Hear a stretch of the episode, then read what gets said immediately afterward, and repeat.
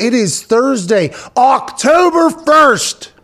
Hello, Halloween month, which leads into Thanksgiving month, which leads into Christmas, Hanukkah, all those others, you know? Mm-hmm. And then New Year's. Yeah. What? What are we are we powering through right now in the middle of football season as well? Sure sounds like. Wow, what a time to be alive. I mean, we will talk about one particular game getting postponed in week four already due to COVID, but that is the only real negative I feel about this being October 1st. Yeah, it's the only one I can think of. Great guest today. You're going to enjoy the conversation. We've got Jared Allen, Mr. Hogtie after a sack man himself. Can't wait to chat with him. We also have Darius Butler joining us and The mooch. Steve Mariucci, mm-hmm. NFL Network. Good conversation today. We can't thank you enough for allowing us to penetrate your ear hole. Now, everyone always talks about how important it is to get a good night's rest, don't they? Oh yeah. Oh yeah. Ever since you were a kid, they're like, you know what you need? You need a good night's rest. You need to relax. You need to reset, recover, and let that brain recharge. Yeah. Eight hours. Eight hours. But following that advice, as we all know, can be a bit difficult. That's why the folks at CBDMD created CBDPM to help you get the rest you deserve and feel your best every morning. Hmm, like that. I woke up this morning just like, you know, when you just feel fully recovered. Yeah. It's a full recharge. It's like when you take a nap in the avatar thing, like you're Jacob Sully, and you come mm. back out and it and it opens up. That's how I felt this morning. Fresh into the avatar or out of the avatar, whichever one made it more fresh. I don't remember at this exact moment. And it's because I take CBDPM from our friends at CBDMD. CBDPM blends 500 milligrams of superior CBD, which makes your body feel better, with sleep, uh, sleep promoting ingredients like melatonin, valerian root, and chamomile to create a powerful and effective sleep aid. So whether you're up late with kids, pets, or existential dread, I hope not, you can turn to CBDPM and get the rest you need to handle anything that comes your way. And to make it even easier to try CBDPM or any of CBDMD's premium CBD oil products, which by the way, they got a bunch of shit over there. High quality too. Don't be buying just any old CBD. CBD helps out every part of your body and life. They say nothing but good things about it, but there's some real shit CBD out there though. Oh yeah. Real CBDMD, high quality CBD. The highest of quality CBD. And right now, to make it even easier to try CBDPM uh, or any of CBDMD's premium CBD oil products, they're offering listeners of this show 25% off your next order. That's almost a quarter Good lord. when you use promo code McAfee at checkout. Go to cbdmd.com, promo code MCAFEE, and you get 25% off your purchase of high quality CBD oil products from CBDMD. Let's get to the show. It is a beautiful Thursday, October 1st, because tonight, for the first time in the league's great history, we have a mega bowl happening between the Denver Broncos and the New York Jets. The Jets are a football team that looks like it's the worst football team ever assembled. You can go back to the Little Giants who had to use Tums for intimidation. You can go back to the Water Boy and his team that was playing down there. Incredible jersey by you today, Connor. You can go back to all the glorious football teams you've ever heard. The people are saying that the New York Jets are the worst football team to ever be assembled. Tonight is one of their only opportunities to really get a win this season. Will they be able to give their fans one evening of yes, one evening of oh yeah, one evening of thank God we didn't suck tonight? They could. They're playing against a team with a quarterback with no name, the Denver Broncos. Everybody on their team is also injured. But let's just remember, and Diggs pointed it out this morning to me just a few months ago when we were locked down in our house, we would be yearning for this evening's game. We would be begging for tonight's matchup. So let's put that into perspective. And I know people are saying if COVID was going to run wild on one NFL team, why did it not decide to go to the Jets or the Broncos?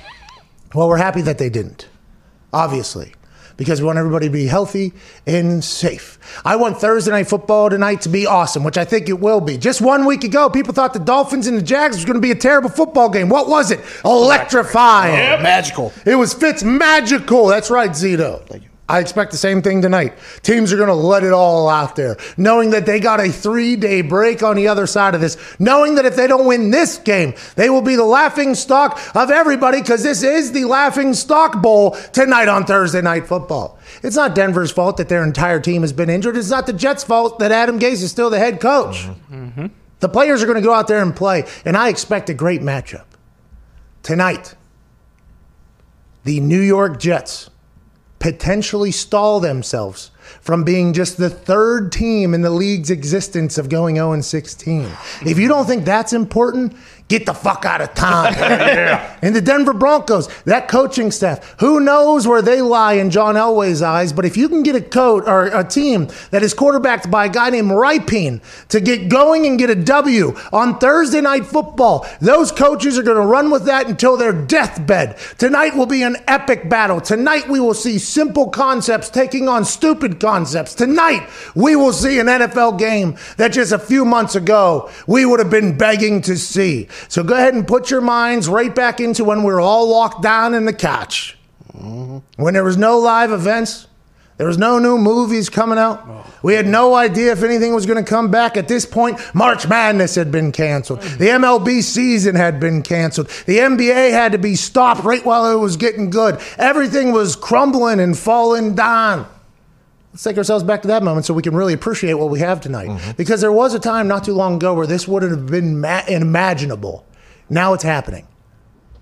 Who's going to suck more? Who's going to be great maybe for one night? That's Thursday night football. All the boys are here at Tone Diggs, at Boston Connor, wearing a Waterboy jersey right there. I love what you're up to, Bub. Thank you, Pat. It's Bobby Boucher, one of the greatest linebackers in NFL history. Uh, well, Bobby Boucher, uh, water sucks.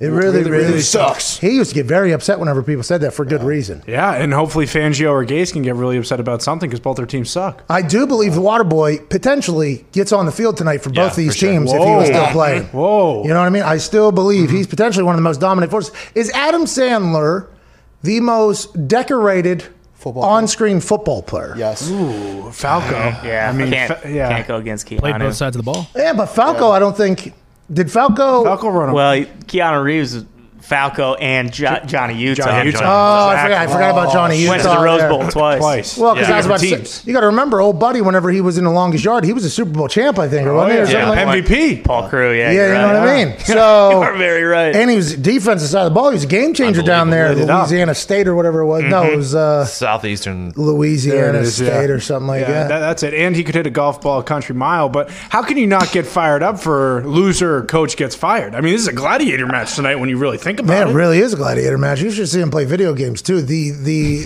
the greatest running back on screen running back in the history of television. Jimmy Fox. And you told him that right to his face, right? Oh yeah, right to his face. And you guys got along we with it? dabbed up. We're best friends, and uh, he hasn't talked to me since. I think you dabbed up. I don't know if you dabbed up, unless you guys just kind Was of Mitt there? did the sneeze thing, We sneezed together. hitting dabs. Unity. anyways, tonight's a big game at Tyson. Huge game. Huge game. Can't wait. I, I'll tell you what. I mean, I'm not so sure both these guys aren't going to throw for 350 yards tonight. I, I might like the over in that. They're not getting any respect. Well, thank you for mentioning that. We have Darius Butler joining us here in a few moments. He's 2 and 0 right now on his quarterback pass yardage uh-huh. over under bets he's mm-hmm. given us the mm-hmm. last two Thursdays. And this is a great little prop bet for us to make money off of. Tonight, we got Darnold and Rypien. a uh, couple, couple gunslingers. Brady Brees. Darius has been watching film the last three days. He said, I got another lock for you guys. I don't know what it is. He told Foxy. I asked him not to tell me. I just want to kind of find out later. I'm intrigued by this matchup tonight because, you know, like. Bad football sucks to watch. Uh, okay, brutal. Uh-huh. Bad football is tough to watch, but ugly football is awesome. to watch. Yes. You know, bad football is not great. Ugly football is awesome. And I think tonight you have some ugly football. I think there's some turnovers that you're like, well, how, how, how what, happened there? I think there's some maybe massive hits and massive shots happening. I think we're going to have a, a pretty good little Thursday night football tonight. So pumped. And we're going to have locks from Darius Butler. yeah. We're also going to talk to the incredible Jared Allen. Remember the Hogtime man himself from the Chiefs, the Vikings, the Bears, and the Carolina Panthers. He retired by riding off into the sunset on a horse via a video. So can't wait to talk to him. And also the Mooch from NFL Network. Steve, Steve Mariucci joins us in the third hour with AJ Hawk. Uh, we hope all your phone calls, 1 Mad Dog. Mad Dog 6. Will you let me just get the six out? Oh, okay. Mad Dog Six. yeah, yeah, yeah. Because whenever there's some people that listen, and anytime you start barking, it just cuts out the microphone. You see. Well, yeah, but the barking is the mad dog. So if they don't understand that while I while we bark, it's replacing the mad dog six. I, I just figured that kind of went along with it. Well, the Mad Dog is Chris Mad Dog Russo, who's a trailblazer in the sports uh, talk space. This is his channel we're on here on Sirius XM. He comes up next. Hey, I got a chance to listen to like good two hours of his show last or yesterday. Yeah. he's good. Oh, Mad Good Dog. stuff. I, I haven't listened for a little bit because I obviously have shit immediately afterwards. Guy's good at talking about stuff. Smooth like He butter. loves playoff baseball. Was he talking a lot of playoff baseball? A lot of playoff baseball, and that's why I was listening, by the way, because I don't know much about the, the baseball. So it's kind of it kind of just got hooked. So I appreciate him letting us on his channel, and I appreciate the callers stop bitching about us saying fuck. Yeah, seriously. That's really nice. What are we week three into this thing? Week Yes. four into this Sirius thing? radio. Uh, there's a lot to talk about here today. Uh, Steelers and Titans game has officially been postponed to later in the season. There goes my fancy team. Yeah, your fantasy team. Zito talked about this earlier. He's got Roethlisberger starting quarterback. Derrick Henry is starting running back. And Team how do- Pornhub. It was. We're going Don. all right. And uh, after a COVID outbreak in the Tennessee Titans facility, one day after playing the Minnesota Vikings, first it was three players, five personnel. Then it became four players, five personnel. and then as of this morning, I believe it became five players, five personnel, because COVID 19 can incubate in your body for a few days. And yesterday we talked to Shefty, and Shefty told us that the look would be for potentially Monday or Tuesday, depending upon if more positive tests came back or not. So if it was just the three and then the one extra one of the four in the five personnel, and it remained just those nine, I believe the NFL's idea was okay, then we got it contained, we keep them out of here. But now that another positive came, or another two positives came today, they Shefty said that they would probably make the decision to delay the game or postpone the game further down the road. So now we're at a position where the Pittsburgh Steelers, who are undefeated, they're getting hot.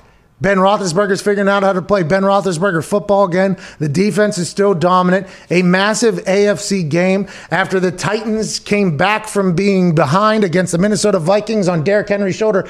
Now the Steelers have to take their bye week here in week 4 Their week eight bye week, which is hello, we just hit Yahtzee on the bye week uh, schedule game uh, for right in the middle of the season. So the Steelers will have a bye week now in week four without really being told that they had a bye week. So it's not really a bye week. And I do believe they're still going to have to get tested. So they're not going to be able to go anywhere. So does a bye week really matter in 2020? I guess not.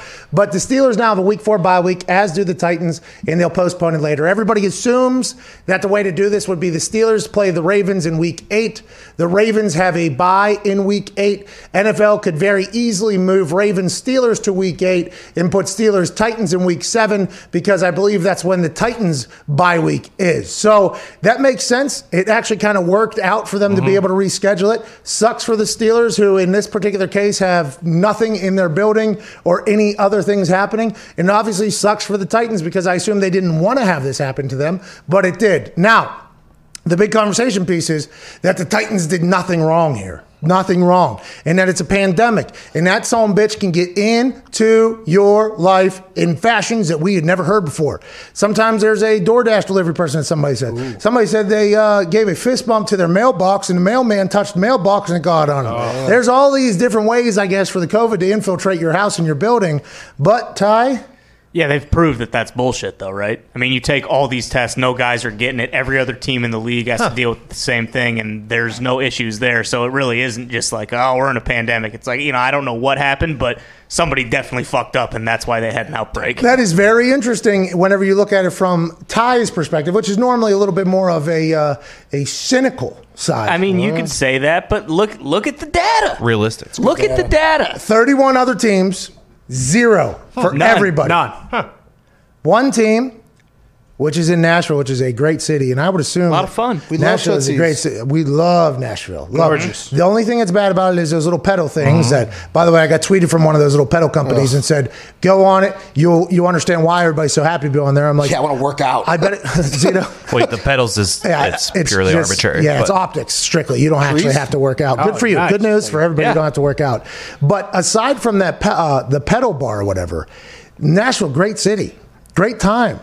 I would assume. Did, was there a potential? Uh, you know, you go out you make one mistake, you're in the NFL locker room, you make one mistake, you accidentally go to some place, you do this, you contract it, you don't even know you have it because you're a strapping man and you don't even know. Maybe it's allergies, you think to yourself. Mm-hmm. Then you go into the building, you, you dap somebody up, give them a hug, all of a sudden, bing, bang, boom, now one becomes two. And what happens? That person has no idea because they've been locked down in their house, by the way. Mm-hmm. Oh no. And they've been trusting that everybody else has been doing the same exact thing. So what do they do? They go and give a hug to somebody in the player personnel department. They're like, "Hey, why don't you come on over here? Let's talk about this." And then boom, boom, boom, and that's how you see mm-hmm. we got to where we are right now because that entire situation happened in one place, and then people are dapping up and hugging each other. And now it just took over the whole world and shut everything down. It happened to the Tennessee Titans locker room, and I don't 100 percent know if somebody knowingly fucked up. Right. But it does feel as if there should be some accountability when 31 other teams can get it done, but one team can't. It just kind of, you know, and we all assume that it's going to happen again.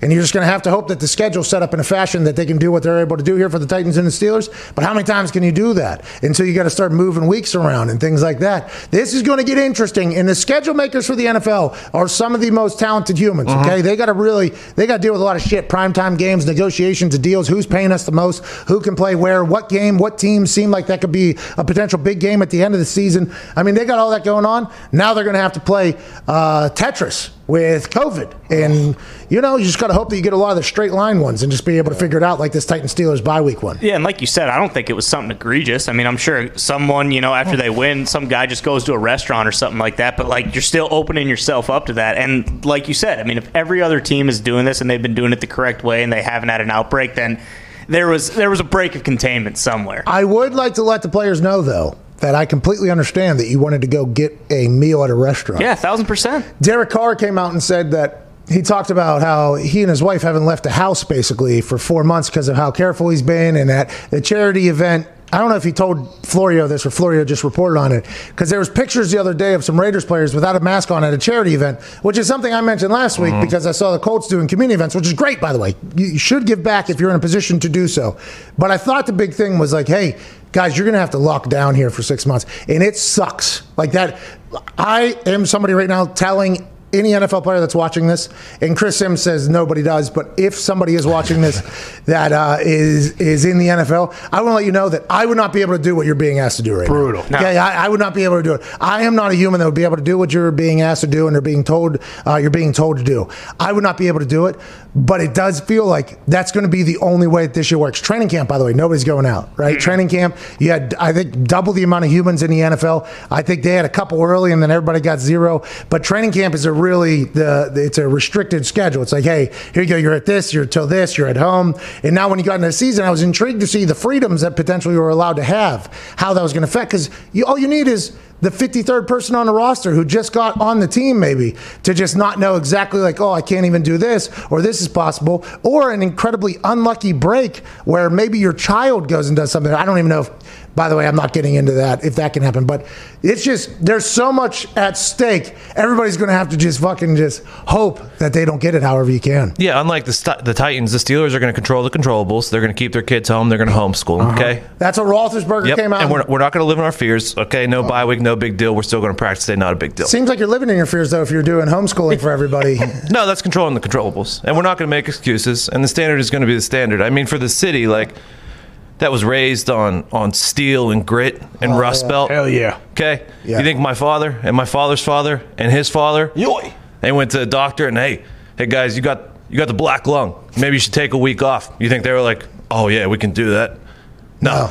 They, They- went they went in the steel mill that next day. That oh. very next day. they dove in They- oh yeah. Head Came first. out with soot from head to toe. yeah Okay. And they didn't team, live long. This team embodies that goddamn city, okay? yeah. Last Hell time they had yeah. a Oh, week yeah. four bye, when Big Ben won the Super Bowl, okay? wow This team is going to survive. I didn't know that. By the way, life expectancy for the people that worked in those uh, mills and things like that, it's not good. very, very low because of said thing there. Yeah. Because uh, the McAfees have had some uh, mill workers in the family tree, believe it or not. And the uh, family tree for the McAfees, not a tall one, you see. It's more like a shrub. A lot of sons of bitches just exiting early. And I do believe it was because of uh, said air that they were just Yeah. Inhaling every single day. They really could have used a bye week. They could have used the bye week. they, they could have used the bye week. The McAfees and the DeGilios and the Moraldos from back in the day down there on the river in the mills, they could have used the bye week or 10. And uh, that maybe by a year or two, that would have been good. Is there still Mills Donner? Uh, yeah, they, there's been a lot that's been reformed though into like malls and all that stuff. Yeah, Yeah, they turned one into a movie theater, which is also a dead industry. so It's Nick, more, uh, Nick, it's more health and bring tech, health and tech now. But Yeah, it's you got to remember though. For I don't know how long, and I mean this is nowhere near a fact, but it feels like it's right if somebody was to look it up. I think for like 50 years running, Pittsburgh had the worst air in oh, America. yeah. Ooh, was like number one. number one, man. Hell yeah. It was just like another thing. Like, hey, when you walk outside, it's not good. No. Like, hey, don't even think about wearing a mask either because you look like a little bitch. Well, that's the thing about these Steelers too is that it's a bummer that we're not going to be able to see if if uh, practice counts or not since the game got postponed. But now we're going to be able to see does school matter? You know, because all this homeschooling, Big Ben's kids, you know, they might cure cancer someday and they didn't even go to school. Yeah, I, mean, that is a 15, 20 year plan that we're going to have to keep an eye on. Yeah, just something. Hey, long run, long run. if you want to get your betting odds in now, That probably is should. something we're going to have to think about. Eighth most polluted in the nation. that's right now. That's right just, now, yeah, I mean, and that's everything's been shut down. So that's just a lingering. Jeez. just the shit that's hanging out, dude. I I will say there is something that you just earn from growing up in a city like that, and this is something that Foxy said. There's just a certain level of grit that kids who who grow up in warm climates or whatever are, are incredibly that you just don't earn. No. Like when you walk out the door and you're just punched right in the suck hole with pneumonia and grit. I mean, that is uh, Shovels. It's 7:30 a.m. You don't want to go to work on a Monday morning and you got to walk out to your car and scrape so much ice off your car and you still make it to work. That's grit that Florida will never understand. Well, I mean, there's a lot of different states that you Yeah. could have attacked there. so- Florida's got a. They're just a classic great. warm. and I would like them to know that, by the way, you guys got a lot of things that we didn't get, like year-round football and baseball, mm-hmm. Yeah. and track, Soccer. and Getting in the pool whenever you want. Yeah. So listen, we are envious of what you have too, and I don't get. But we just want to let you know there are some things that if you don't live in the Four Seasons, you do not know about. I'll take grit every day of the week. I don't, I don't want the pool. I don't want the warm weather. that rule about the or that score about how clean our air was was always so alarming to see. Hey, and you talked about it the other day how you definitely probably had asthma. I mean, I we woke up coming out of the womb with asthma. Okay, that's just there's something we deal with. Okay, I think so. How come it? Yeah, if you're a Pittsburgh kid, uh, you probably have asthma, and it's not maybe your lungs; it's actually just the air. it used to be called the Smoky City. yeah, dude. It ju- yes, it was outrageous. That's such a dude. cool name. You got to remember oh, what's his face that was on the local news. What was his name? Uh, Barry Pangor. it was um. Sometimes it's going to happen. It, it ain't nothing to living in a great city in America. That's, that's Pittsburgh. Hey, that's Pittsburgh, baby. Pittsburgh doesn't get a bye week. The Titans get one because of Titan here or because of COVID here early. The NFL's adjusting. The NFL's dodging, ducking, dipping, diving, and dodging COVID as much as they can. But will they be able to dodge a suck bowl? Absolutely not. That happens tonight.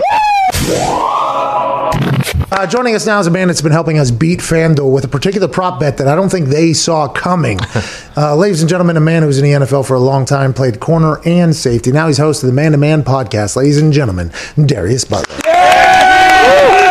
What's up, fellas? What's up? Why'd you cut? You left the Butler Casino. Now you're up in front of some books. What happened out there? Yeah, man, I gotta switch it up. You know, I go back and forth. Go from the studio to the, to the bookshelf, the office. I'll switch it up, man. I gotta move around the house. I respect that a lot. Uh, can I get your thoughts real quick on the game being postponed and the Steelers being uh, basically forced into a bye week here without knowing it, and then potentially they're going to lose their bye week later, and it's going to change back and all that. If you're Oh, wow. if you're play, yeah, they're they get a week four bye, and then they're supposed to have a week eight bye, but Mm-hmm. the Ra- the Titans have a week seven bye, so they're going to push the game between the Steelers and the Ravens from week seven to week eight, and then they're going to play the Titans in week seven, which is where the Titans bye is. So now the Steelers and Titans take their bye now. This is probably what they're going to do. This has not been officialized, but this seems to make the most sense. Not that the most sense always wins in these particular Yeah. situations. But if you're a player and you get told on a Thursday, "Hey, you, this is your bye week now,"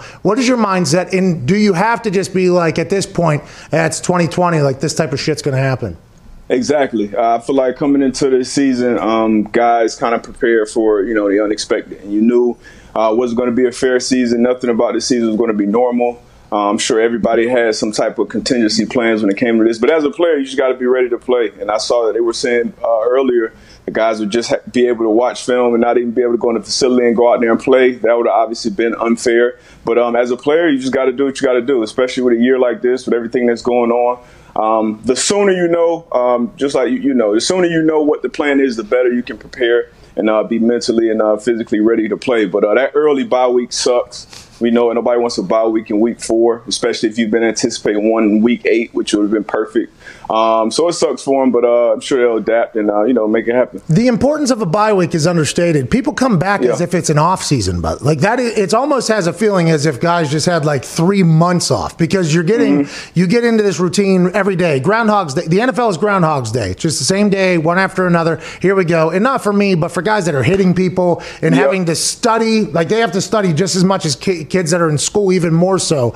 So it's just like the hitting, the studying, the grind, the this, the treatment, the rehab, the this, the that, and then you get a break in that for like five days, and guys just get to like go home or travel or whatever. Now they won't be able to do that this year, but even just get out of that routine for a little bit, Yep. watch some TV. When guys come back, there's this renewed energy. There's like, hey, where'd you go? There's stories as if it was a fucking off season. there's just like a hey, here we go. And now, like that's the word. The thing that I feel bad for most is the Steelers players that didn't know they had a bye week right now, so they didn't even get a chance to be like, hey, Didn't even- yeah. didn't even get a chance to shut it off just for a couple of days because that's a very important thing now that we're learning more and more about mental health. But I think I think the importance of a bye week doesn't get talked about enough for an entire team's energy. In a week four bye week, absolutely sucks. I mean, it's like, well, now you got 13 weeks on the back end here. You got to go. And. Exactly, and, and the Steelers, you know, they'll be in the. I, I think they'll be in the playoffs uh, this year, so you'll see them having a long season. So you got a week four bye week, and then you got you know 12, 14, 15 more weeks straight, uh, which is brutal, especially when you're uh, living in a place when it's cold. That, that makes a difference too. No, no. Pittsburgh's a dream. That makes a difference. When you're in the cold, I know for me it did. When you're in a cold city, you're looking for, you got that bye week circle. You're looking at the schedule, you got that bye week circle, and it's like a whole new season, like you said, coming out on the other side of that. So um, they can't get away on vacation, obviously, but now to not even have that bye week, it, it, you know, blinders, put your blinders on, keep chopping away, and just focus on what's in front of you, Pittsburgh. You guys got it. Hey, remember, you're not a human. Excuses. Remember, you're not a human, so we don't want to hear shit about you being sore. Okay, you are Yep. you are getting paid a lot of money, so the thought that you even want to you want to break, get the fuck out of here. Get we don't here. even want to hear it, pal. No wall, yep. but I mean, you know, it it is what it is, man. 2020, it's been it's been a battle, it's been a challenge for everybody, man. So um, I, I don't think you know people feel sorry for them. They shouldn't feel sorry for themselves. And uh, you know, we, we, we're football players. We adapt. And whatever it is, we got to go out there, roll it out, and play, man. What did Chuck Pagano? Uh, what did Robert Mathis tell Chuck Pagano? Um, There ain't no pity Damn. parties in yeah, ain't no ain't no pity parties in the NFL, man. That that that carries on. That is what it is. We had a loss. I forget what it was, and uh, it was like a very quiet locker room or whatever. And Chuck was like, "Robert, you got him or whatever." And Robert goes, "All right." There ain't no pity parties in the NFL. Team on three, one, two, three. That's exactly what. All I'm- right, on to the next one. Well, good. I guess you're fucking right. I mean, I hope we win next week because I'll tell you what, there'll be a lot of pity in this son of a bitch. Sucks. Uh, tonight, we got a quarterback named Rypien taking on a quarterback named uh, Samuel Darnold. You have been 2 and 0 in predicting who's going to go over or under in pass yards in this hammered down DB's deep dive into the quarterback passing yards over under tonight in the NFL's version of the Mega Bowl. Who will suck more? Who will suck less? what do you have? What are we hammering tonight, Darius? Man, uh, it's it's hard to imagine anybody can suck more than the Jets have uh, this year so far. Um, and this is, you know, I've hammered the over the last two times. It's the first time I'm going to hammer the under Whoa. guy. And, and Sam Darnold with the Jets, man, I can't see him hitting over uh, 225 against this uh, Broncos defense. Uh, it- and it's not all on him. It's the weapons that he has available. He will get Crowder back. But uh, Gase and the- play call, it, it, it's terrible. It, it's terrible all around. No protection. On the left tackle is probably the only good lineman up there blocking for him. And uh, so I just see him struggling again um, tonight. But on the flip side, Rypien, the Mountains West all-time leading passer, he'll get his first shot, his first crack at it, and uh, I'm taking the over on him. Yeah! That's a Every over on that guy, man. Uh, he had a drive uh, where he looked very confident. Obviously, he was playing against a softer uh, defense, softer coverages last week against the um, against the Bucs later on in the game. But he looked he looked decisive. He was checking protections. He was hitting guys, and he have he has weapons around him. Uh, Fant, Jeudy, uh, you know, the list goes on. So he has weapons around him. So I'm looking for him to uh, hit the over. Oh, you think he's going to have like a big night, or you think he's just going? to... I wouldn't say a big night, but he'll have. I think he'll definitely uh, hit over. Uh, he'll be pretty accurate. I'm, I'm assuming. I think he'll definitely get over 205. I think that's a pretty easy, pretty easy line for an NFL quarterback. Um, he's been throwing against these guys and on the scout team and dealing with those guys rushing, so he he'll get some action with him. And the Jets, what they have on defense is not uh, even comparable to the Bucs. So um, it'll look it'll look a little easier to him tonight. Is, is accuracy the biggest Achilles heel for a DB from a quarterback? Ah, yeah, it's, it's accuracy and it's, it's more so knowing, um, you know, the quarterback knowing where to go with the ball pre-snap because that's what a lot of and, and a lot of it. A lot of these quarterbacks know where they're going with the ball, you know, before the ball's even snapped. They, they, and a lot, the smart ones are just kind of manipulating the defenders and moving them with their eyes and, and moving and, and shifting coverages. But they know pre-snap, you know, okay, it's going to be this a variation of this coverage or that coverage. So I know this is where I go with the ball. If you hear like Romo um, covering games, he breaks it down and makes it pretty simple. It's not as compl- complicated as people make it. You know, single high coverage, you know, you're gonna have one on ones on the outside. If it's split safety, you know where those gaps will be um, in the inside. And um, so I, he's a he, he looks like he's a smart kid. Threw for a lot of yards in college. So I'm excited for him getting his first opportunity against the New York Jets. They're bad at football. The um, Really bad. in college, I've gotten a chance to watch a lot of college football here the last year and a half or so. I, I and I said this kind of half jokingly, but pretty serious. I think I could be a Heisman finalist as a quarterback in college, right? Because Whoa. I do. I honestly do believe yeah. that. Yeah, I, I, yeah. I would not. I would not hammer that bet. Oh, I would not. We're not. lost that. well, hey, by the way, just Easy, just want to let you know, D. But like, didn't didn't You're an care. athlete, though. Didn't care for your opinion. okay, I was getting to something that I wanted your opinion on. I'm sorry. I'm sorry. I'm sorry. That's all right. Continue, please. Yeah, well, I will, but I just want to let you know that I was going to and get to somewhere where I would be like, hey, Deba, would like your opinion on this. I'll let you know when I get there. Okay? Gotcha. okay. But in college, guys are wide open. Okay, guys are Mm-hmm. wide open on the back.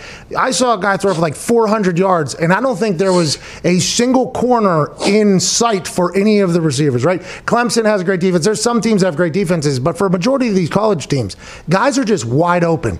In, in the NFL, though, with these quarterbacks, if you miss by a half a yard or you miss by just a little bit, like you guys are eating on like that is I, Yeah. is that the biggest jump with like a younger quarterback it's like not only got to be able to smart enough to handle it and all that shit but if you miss at all the target is so small because you got freaks defending these guys as opposed to just wide open wide receivers that are running down the field Yeah, the the windows are, are much much uh much much tighter, and uh, so from the DB perspective, um, playing quarterbacks and, and on the college level, um, you know, there's so much more room for error for me. Like I would come come out of a break.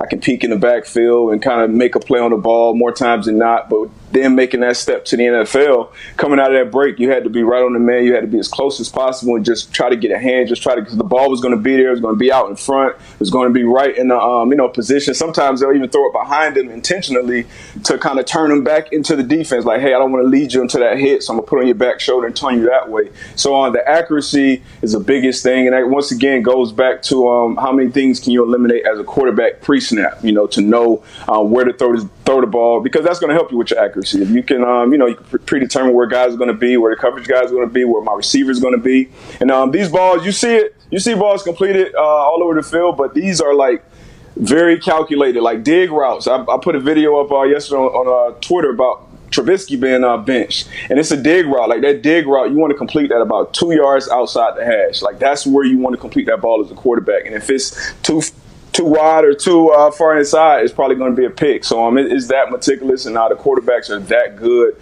and that accurate on this level. That's why it's so insane to me because, like this Rypien guy, I've never heard of him. But Mm-hmm. if he's accurate, he has a chance. And he, he might not have even been the most explosive quarterback in college. You said he's all time leader in Mountain West or whatever. Yep. You can see these guys who are really good in college, but then they get in the NFL and they're not as accurate as they have to be. And dudes just eat them alive. And it's like, it, that, those are gimmies for you guys almost. Yeah, this this ain't this ain't the Mountain West, but um, if, he, if he if he got some good coaches that can help him out. And um, you know, he's got he's got a young group of players around him as well, so they're all kind of growing up together. But um, so it's going to really be on that coaching staff to put him in favorable positions. He's got two good running backs behind him as well. So the thing about young quarterbacks, you want a good tight end. He's, he's got that in Fant and you want running backs that you can dump it out and just check and just get into Gordon, get into Lindsay's hand, and make them um, do something with it after the ball. And then you pick and choose when you take your shot. So um, hopefully the coaching staff kind of got a good plan together. But talent wise, in between the ears, I think he's got it. But um, you know, it's about getting those live reps, and uh, it's a prime time game. And uh, he got his first action last week, and kind of a short week where he's not getting any real practice, full time reps um, this week. So he's just going out there and playing. So uh, I'm excited for him, and uh, we'll, we'll, see. Uh, hopefully, he goes out there and put on a show. As long as he throws for 205 yards. Yep. 205. That's all we That's need. all we need. That's all we need, dude. Not, D-But- nothing much more, dude. My bad. Debo, you mentioned the uh, Jets wide receivers, and they're kind of banged up. If you're in the Denver secondary, are you trying to like get up in their face or confuse them at all? Or are you sitting back and just letting that stooge Gase call a terrible play and picking it up?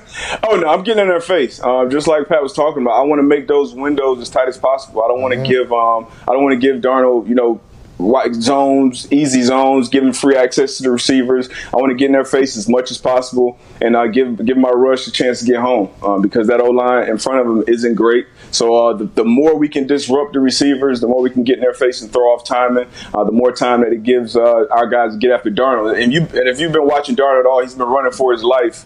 Uh, you know all all season. You know the, the first three games, he's averaging like 175 in the air, and the throws that he has made, there they've been like amazing throws, but he has to make a Superman type play every time. So I'm getting in their face and I'm challenging those guys for sure. He had two pick sixes last week. I don't know how reckless he's going to be this week, but I mean, he's got to go for it. it. It's almost like the um, we were told by Jordan Palmer that uh, Jordan Love, whenever he was in college, he was the only stud on his team. So basically, he was told like, "Hey, go out there and make a play." I think he threw like 17 interceptions or something like that, and he's the only guy on the team basically. So he's like, "Ah, "I got to go force things. I got to go to." I wonder Yeah. if Sam Darnold feels that same way. Like, I have to make an insane play every single play, or we're going to lose by even more somehow. And it's who knows that could backfire for him, especially against Broncos. Obviously, don't have I, I, they don't have Von Miller. Um, Nope. On the defense side of the AJ ball, Bouye, I think Bouye's out in the corner, but they have a pretty good defense. Yeah. I think they're known for having a pretty good defense. So this could be more problems for the New York Jets tonight. DB, how come coverage sacks don't get talked about? You know, it's always like the de- the defensive line did this, the defensive line did that. Do you guys ever kind of get pissed off that you don't get any credit for that? Uh, no, not really, because they don't really get credit sometimes. You know when um, you know when guys can jump routes uh, based off you know having a Myles Garrett or somebody like that coming off the edge. So you know that you know or Von Miller obviously he's out right now, but if you have a guy like that. You know, as a cornerback, I can take more uh, calculated risks. So it's kind of it's, it's a give and take, man. We let them get their credit. You know, we get ours. Uh, you know, we're not we're not we're not divas. We're not pretty prima donnas like the receivers. So um, it's a team game, man. As long as we get the job done. I do believe that that is a pretty hilarious sentiment because DBs have to have a mm-hmm. confidence level that is sky high, like have to Yep. have to be like damn near arrogant, have to be there because you are on an island. You don't know what the other person's doing. You have to react. You have to be the best athlete on the field, but you don't have that kind of. I mean, I'm sure there are some, but the wide receiver is very divish. That's like, hey, you need mm-hmm. to get them the ball. Like even commentators like this is the type of wide receiver that you have to get them the ball earlier to kind of check Yeah. out of it. Corners don't have that kind of a dog mentality out of the corners, just with a, an insane amount of confidence and arrogance almost. Yeah, it's a very uh, unforgiving position, and, and everybody's an expert on your position as well. When you get beat, when you get beat, you know you're going to be on there. That camera's going to be on you. You know, it's not going to say, "Oh, the D line, you know, gave him extra time," or he let Pat Mahomes break the pocket. They're just going to show over and over and over the clip of you getting beat. So um, it's definitely a tough position, and sometimes you know you can as a, as a corner you can have you know, 55 great plays, but if you got three or four bad ones, you know, everybody's calling for your head. So uh, it's, it's definitely a tough position, and uh, but that, that's a real thing with those receivers, man. And some guys who, if you don't get them the ball early, you don't get them involved early, mentally they're just out of it. You saw uh, the clip. I don't know if you saw it with uh, Baker Mayfield. He threw a touchdown to another guy. And he jogged over to like Beckham and Landry, like, "Hey guys, you know, just be patient because you kind of know once those guys kind of get out of there, it's like, all right, we're not involved in the game, playing this, that, and the third, and other things start to, you know, creep into that locker room. But um, definitely a tough position for that quarterback to get keep everybody happy. But uh, screw those receivers, man. I could give two shit.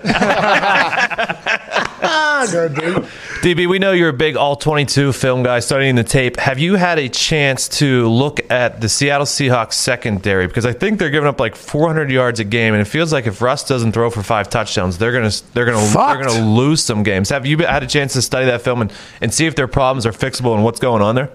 Yeah, I have, but that kind of goes back to what we are talking about. It's the pass rush. The best pass rusher on their team is in the secondary with Jamal Adams. So um, I don't care how good you are as a, as a secondary, and it's not like they have you know a, a ton of talent back there. They're definitely a talented secondary, but they're not good enough to uh, stop guys without a pass rush. You know, and, and that's most secondaries. You know, you need that in NFL. You need to, uh, you know, uh, harass that passer and not let him be comfortable, and even you know have him seeing ghosts sometimes. But you're not going to be seeing ghosts against a pass rush that's not getting after you. And uh, Russ has kind of been. Uh, covering up a lot of their uh, shortcomings on the defense side of the ball, but they got to figure it out, man. They got to figure it out.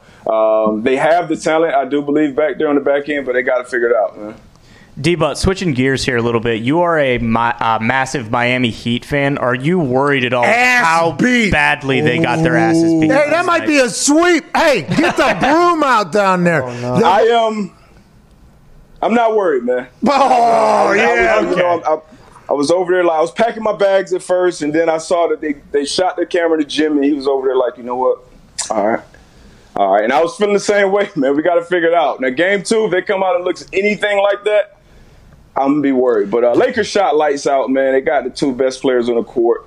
Um, I came into it knowing we would need a heroic effort out of our squad, um, you know, to grow up fast, and um, it's not looking good right now. But I got faith, man. Four game series. Hey, that was a little uh, poetic there with heroic. Uh, you know, it's Herro. hero- Yeah. Well, no, he- hero. Herro's got to grow up too, man. 'Cause- 'cause he, he, he's, he's, he's got to grow up, man. He's got to. Duncan Robinson, all those guys got to grow up. This is their first finals appearance. And uh, I know they're out there kind of like, you know, damn, we're on the finals, Bron, AD, like, but, uh, and it kind of looked like little deer in headlights for those guys. But um, I got faith in Miami, man. I got faith in them. I don't like the the, the uh, I'm not a big basketball guy, but I do know that when LeBron cares, it seems like he wins. Yeah. And you can tell on the internet whenever a photo of him like mean mugging or whatever comes out, they're like LeBron mode is activated or whatever. Yeah. It's like, well, it feels like he should do that every fucking night, maybe, but that's probably a bit exhausting. But if I'm LeBron, yeah, especially in that old. yeah, exactly. If you're LeBron though, and you're Anthony Davis, and you have you know three more games to get out of the bubble, I mean that is that feels like LeBron mode's probably going to be activated. Yeah. if I had to guess, and that is not good for uh, your your your flame team down there. it, it's not good at all. And I felt like, um, you know, coming into it, you know, having Spoelstra, who kind of knows, obviously knows LeBron.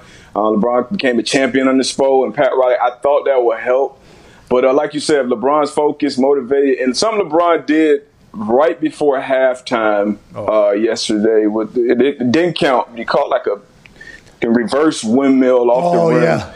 And I was like, yeah, this is yeah, that's that's kind of sending a message that you know, because because that's something you see, you know, even if it doesn't count. If you're on that court, if you're on the sideline, like you you see that shit. Like, that's the that's that's the, that's the motherfucker we got to deal with for the next few games. So uh, he sent a message. He looks healthy. He looks energized. And if that if the Lakers team is playing good, it's nobody's beating that team. Yeah. Yeah, I agree. Probably probably three more games. It's Listen- over. It was good. Hey, good season. Hey, good, hey, season. Great. D-Buck. Big face Great coffee. I'm gonna buy some big face oh, coffee yeah. when it becomes available. I mean, I'm a big Tyler Herro. I didn't even know that guy existed. Now they're showing his high school highlights like every single day on the internet. That dude was a savage. Awesome. Has been a savage for a long time. He's got to be happy that they got a team going forward. But it, LeBron just bought a 36 million dollar house in Beverly Hills. They'll probably have furniture in that thing within the next what fucking three days. Yeah, at least. take. at I mean, he is trying to get out of there. He's As- ready to get back. Those guys are ready to leave Disney World, get back to South Beach. So uh, yeah, it might it might. I got faith though. I, we're gonna- Yeah, yeah, yeah, yeah, We got yeah. swept, I'll tell Yeah. you that much. All right, ladies and gentlemen, the host of the Man to Man podcast, Big Miami Heat fan. What a run! Sorry, what a run! This has been awesome. Uh, and a man who told us to hammer the over on Rypien. Woo! Hammer the who? Yep. Rippin'? Go you got. Rip. He will be Who knows? ripping. Who knows? Ripping that pigskin. Starting NFL quarterback, Denver Broncos, Rypien hammer the over 204 and a half yards passed for tonight, and the under for Sam Darnold is like 240 or something like that. 225. Two twenty five. Yeah. 225. Here we go. Those are two bets. We can't wait to see how they do. We can't thank you enough, ladies and gentlemen. Darius Butler. Yeah, yeah, yeah. What? Thank you, Appreciate Derek. you, fellas. Yeah, thank you, man. Fucking ragweed's way up. What's that? Like just pollen and sh- like shit that makes you like your nose run and stuff like that. So I never had allergies before. Yeah. It, mine aren't like bad, but seasonal, especially around here. Like the pollen, like it does. Like my eyes will water, and like I take the shit. It doesn't matter. Like, it, Have you always had allergies? uh, yeah, kinda. See, I didn't have them. My brother always had them. I never had them. I used to like laugh in his face because he used to have to get them, and it, it looked miserable like when I was kid. And then as I got older, I was like, Jay, I'm so sorry you got to do this. Eyes get puffy. Yeah, sneeze. it's it stinks. I never had it. Now I think I'm starting to get it. Is it is it Indiana potentially is it getting me because it's different shit out here? Uh, yeah, probably, or like because you can get allergic to shit just along the way too. You know, I wasn't ever allergic to anything, and then I think when I was like 16, like there was a tree that was planted in our backyard, and it just like it fucked me up. that son of a bitch got you. Yeah, Your body didn't know what to do. no Chinese redwood trees. Gotcha. Mm-hmm, can't do it. They say if you uh, eat or drink the local honey, That's supposed to help. because the bees do something Mm-hmm. that help you adapt to what's around you or something like that. Your immune system like utilizes it or something like that. I think that's bullshit though. I think so too. I think so too. Sam got a um, a honeycomb, mm-hmm. And I don't think we still know. Are you supposed to cut that up and eat it? I think so. Yeah, I think you're supposed to like legit use the honey that's in that on stuff. So, but do, it comes in this little like uh, it's like a carrier case. The comb is like a carrier case. Like you know how your six pack of Gatorade comes in like uh, Mm-hmm. that thing, and you got to like plop it out. That's what the comb is. It's like without the top handle, and it's in this little plastic box. And we don't know if you're supposed to. Are you supposed to like? Are you supposed to like slurp? Are you supposed to cut? I, think you do. cut. I've seen the videos of people cu- cutting open a honeycomb and then just like pulling all the honey out because it's like loaded inside there. loaded. Mm-hmm.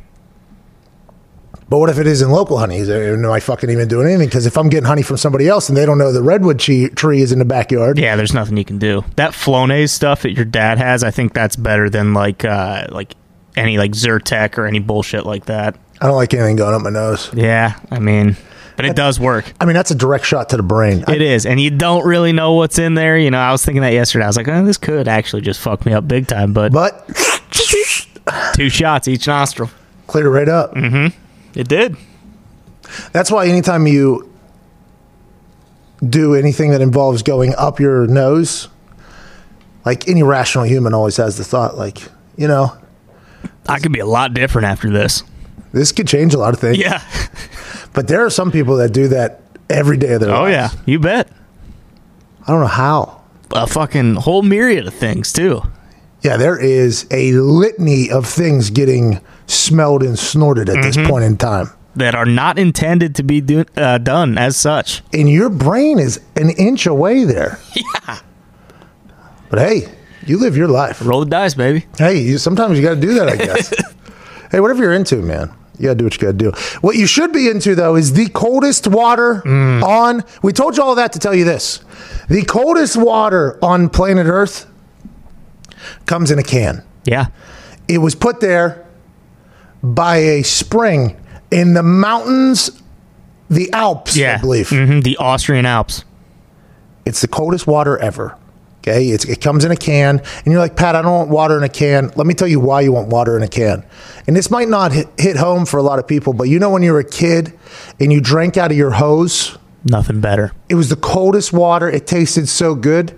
And I don't want to say this tastes like that because it doesn't, but it gives you that that nostalgia feel of that mm-hmm. because the water is so cold in a can. Think about a beer that you have coming out of a can, so cold. This ice cold water and it has that taste and that nostalgia effect of back in the day. It's it's the coldest water you'll drink. It's the most refreshing water you'll drink, and it's the coolest water you'll drink because it looks like you're just slamming a tall boy. Mm-hmm. Got to watch driving around drinking it. Yeah. I've caught myself a couple times driving home, and I'm just like sipping on it or whatever, and I roll right by like a cop that's sitting down there, and I'm like, that guy, what's he thinking? Okay, that guy's slamming a a 17 ounce Miller Lite right there. Is that what that guy's doing? That's what I think every time. But whenever, if I was to get pulled over or whatever, drinking it, I would look that cop right in the eyes and I'd say, try the coldest water you ever had in Yeah. your entire life. And it is. It is fucking ice cold. I wonder if Dumb and Dumber stopped cops from trying drinks that they pull people over. You know, because that Drink- one cop drank like an entire the bottle piss. of piss. Mm-hmm. Anyways, it's called Liquid Death. and it is unbelievable. At first, it was a novelty in this office, mm-hmm. and True. now it's a mainstay. It is.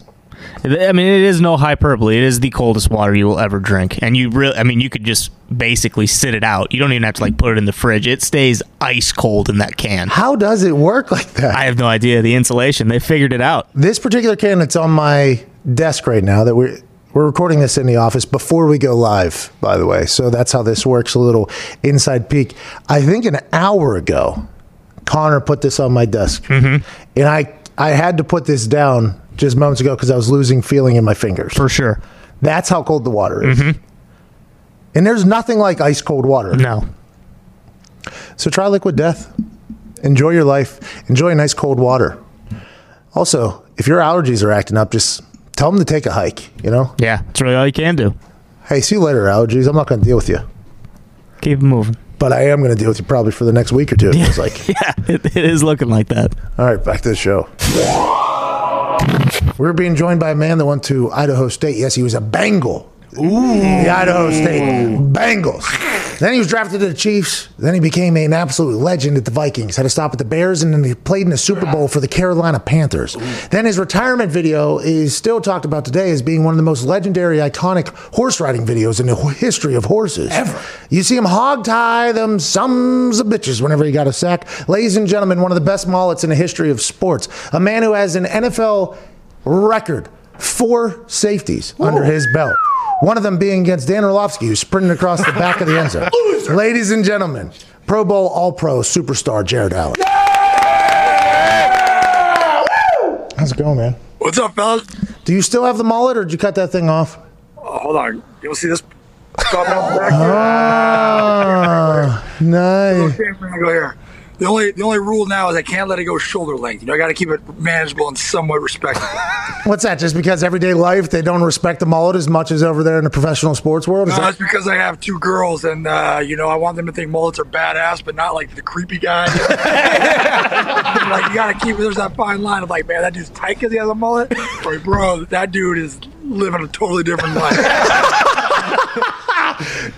So where are you from originally? The hog tie. I think I heard the story. It was like you grew up doing that almost, or, or Yeah, so I was born in Texas. Uh, but I grew up in uh, like Northern California. My dad trained and cutting horses, uh, so I grew up on ranches kind of all over, and then uh, uh, Northern California. And then, but yeah, I grew up, you know, roping. And one of my dad's friends at the time was a calf roper, and he taught me how to calf rope when I was young. Um, and something I stuck to. And I was funny how it came about. I was talking with Neil Smith out in KC, and um, he was like, "Man, Jared, you like you gotta you gotta get something that's you know that you know has something to do with you that represents you and uh, and, and do it you know as your sack celebration." And so I was talking to my buddies and like, "Bro, you know, bring back bring back the old calf tie." I was like, "All right, let's do it." And Kansas City loved it. It stuck around, and uh, we made a we made a pretty good job doing it. yeah, it was iconic. I mean, it was also electric because sometimes you'd be right on top of the human. Wow, dude, it was. Yeah, back before they changed all the rules, you could almost like teabag them. That's exactly what I was referring to. I'm happy that you recognize that. How often do you get reminded of the incredible play against Dan Orlovsky where he was sprinting across a the? lot. You know what? And the crazy part is like I think Dan reminds me more than anybody. You know, he'll it comes up on ESPN. He'll talk about it. Someone will say he said something on social media. Uh, a few times I've talked to Dan. He, you know, was was hilarious about it. But now that play always, you know, I listen. I'll take them any way they come. And uh, and that was it was one of those deals where I think I was laughing and excited all the time. Like, this dude really just run out the back of the end zone. And then I looked around like, and I'm the closest one, so that's a sack and a safety. It, it feels like when you have four safeties, though. Uh, I was very lucky to play uh, on a team that had Dwight Freeney and Robert Mathis. And whenever there was a third and long or a fourth down in the fourth quarter to kind of seal the game, you knew that Dwight Freeney or Robert Mathis, it was going to be opportunistic. Like, hey, this game is probably ending because we got these two guys. Like those big moments like that. Whenever a team was pinned or you saw an opportunity like that, what is it about those situations from you big time pass rushers that kind of brings out the best in you? Is it because you know that they're throwing? Do you know a situation? Or is it just because, like, hey, this is a massive moment to make a big play? Well, I think I think it's both, right? It's uh, it's the ability to, to understand the game, under, understand where you're at in the game, and like you said, anytime you get third third and seven plus, you pretty much know it's a pass down. you know, especially if you're at home, right? Now you're on a silent count. Like you said, end of the game, backed up. Um, you got to kind of read, you know, where they're at, right? If they're down two scores, you're not going to max pro typically, so you're going to have some more time. Uh, so yeah, it's a situation. Then you know, I, I, Freeney and, and Mathis were just beasts off the edge. I mean, they had a they had a jump off the ball that was second to none, and um, you know, so you get in those situations, and, and really where you know a lot of times we're on, on the defensive side where we're reactionary based, right? You can you can use all your pre snap tools to try to give you an idea of what's going to happen, but in those situations, we kind of get to dictate for me, I always watch the play clock, right? And the offense is always, you know, in third and long, in two minutes, you're always draining the play clock down. So once the play clock under under, you know, three seconds, four or five seconds, you know it's it's on one. It's on the first head, but the ball's coming. So it's a calculated guess. You get off the rock and you get after it. Um, and then again, you know, again, is this is that opportunity where you're going to have eighty thousand people screaming your name and uh, and all that fun stuff there we go. Try to get the sun out of my eyes. all that fun stuff. And, and, again, I, I don't know what pass rusher doesn't like to hear 80,000 people screaming when they break the back of some quarterback. so, you know, it's all selfishly motivated at the end. Yeah, well, it's it's not if it's good for you. By the way, it's good for your team. So who cares if it's selfish or not? It's good for everybody. Well, it's funny. So Coach Vermeil told me when I was a rookie. Uh, I can't remember. I held my gap on something. I could have fallen back in the beak after to make a tackle or something. And he told me, he's like, "Why don't you make that play?" I said, "Well, you know, linebacker's coming up." He said, "Let me tell you something, son." He said, "The best way you help our team is be the best defensive end you can be. He said football is a selfish uh, sport. He said it's it's a battle of eleven interval battle, and you win it any way you can. So I said, all right, so I'll try to make every play. Then. Hey, you gotta wait till you see me hog tie or calf tie these son of bitches. That's you want. The uh, Robert Mathis, I think they had uh, they looked at like the knee of the tackle because if the knee moves, that means the rest of the body's moving. For you, whenever you're saying you're playing the clock and you said you knew it was on one, did you go off a sound then? Because the big thing is like watch the ball. All you ever hear is people saying watch the ball, watch Never, the ball. I've never watched the ball in the, in the uh, history of my career. Um, I learned as a rookie. Had a great coach, in Bob Karmelowicz. Um, God rest his soul, but he taught guys like Derrick Thomas, and he coached the Chiefs. And so I used to watch Derrick Thomas and Leslie O'Neal Neal film and stuff like that. And, uh, and Jason Taylor, you know, Bob worked with Jason out in Miami and stuff like that. Uh, well, I mean, I, I think I was in college or something. But, uh, anyways, uh, I might be mistaken on that. No, you get it. They get it. Yeah, anyway, yeah, yeah. Bob Karmelowicz was a hell of a coach, and uh, he worked with a lot of great, uh, a lot of great, you know, pass rushers. But when I was watching Derrick Thomas film one day, I couldn't believe how fast he got the ball. And he told me he watches the quarterback's hands. So 99% of all quarterbacks, right before they snap the ball, they drop their hand, right? And so my whole career, I always got off the rock on the quarterback's hand. And you know, there's very handful. I mean, there's a few. Peyton uh, is one of them. You know, a couple of the other guys where they, they, they can sit there and not and not drop that hand before they get the ball. But almost all quarterbacks drop their hand before you get the ball, and that's how you get that half second uh, that jump. Did you ever tell quarterbacks on your team like, "Hey, hey, dumbass, like I want to"? I did. I tried to tell. I remember Ponder when he came in, and tried to let him know, like, "Hey, man, like if you can't. But I think it's just a natural reaction because you know their hands are wide, making sure they don't jam a football, you know, finger on the football. Um, and so, and the good ones will mess with you. Like, hi, they'll drop a hand and then you'll drop off sides because it's on like four and they drop the hand on two. uh, there's not very many good ones that can do that. Uh, so, what what tackle gave you problems? Did you have any? What type of tackle gave you problems? Was it somebody who was like long and and had long arms, or was it more of somebody short and stocky? And who was somebody you you can recall being like that guy was tough? I didn't, I didn't get to play Jonathan Ogden very often, but he that that type of pass, like a passive tackle like a guy who's big enough to absorb a uh, bull rush, but doesn't really give you his hands. You know, those are the ones that are hard. They, you know, that we call them vertical, or you know, A setters or a vertical setter, where they just kind of absorb you, right? Those guys are tough because you really have to attack them and use different techniques to try to stop their foot and get them to attack, so you can trap an arm and get, get around the corner, or you know, if they're light in the you know backside, you can run through them. But the guy like Jo was tough. I mean, but then again, I, I remember I'm old, so I played against Jo when he had Steve McNair and. Um, and uh, Jamal Lewis at running back. So they, you know, there was it was three step drops and power football all day. Um, but those, those type of tackles are tough because they range. And then you know, I, but for me, I got to practice against the best tackle in my mind to ever play the game, and, in uh, Willie Roaf. Uh, huh. you know, my whole first four years, three years of my career, and you know that dude taught me so much about you know how to win and and how to if I could beat him, you know I could pretty much beat everybody. But you know, so guys like him you know, guys like uh, like I said, Ogden, and then uh, Walter Jones. Walter Jones was just so athletic that he literally could match your movements, and And then you know him and the quarterback work so well together to where he would invite you in to take the inside move, and you like you had to take it because the quarterback's sitting right there. Next thing you know, the quarterback's on the outside. Uh, I remember they had Wallace and dude you know, scrambling 20 yards down the field, and you're just like, crap, it happened again. I believe he slapped Matt Hasselbeck in the face so hard it knocked out Matt Hasselbeck during the training camp one time. That is a legendary story. That guy's mitts were rather. I, I, I believe it. And he was, like I said, his his thing. He was so good with his hands. You could beat his hands, but he was he was probably the most athletic tackle I've ever seen. And you know, back then, you know, tackles were three thirty. You know, on the lighter side. Now, you know, now they all want abs. Uh, so you know, it was crazy to be that big and that athletic. Uh, so uh, now that we mentioned the Seahawks, let's talk about it because we were talking about it before you got on here. The Seattle Seahawks, obviously, Russell Wilson, the offense is moving. They've given up like 400 yards every single game. And the natural reaction is to talk about the secondary there. Oh, it can't cover. But they're number 28 out of 32 in pressure, in sacks.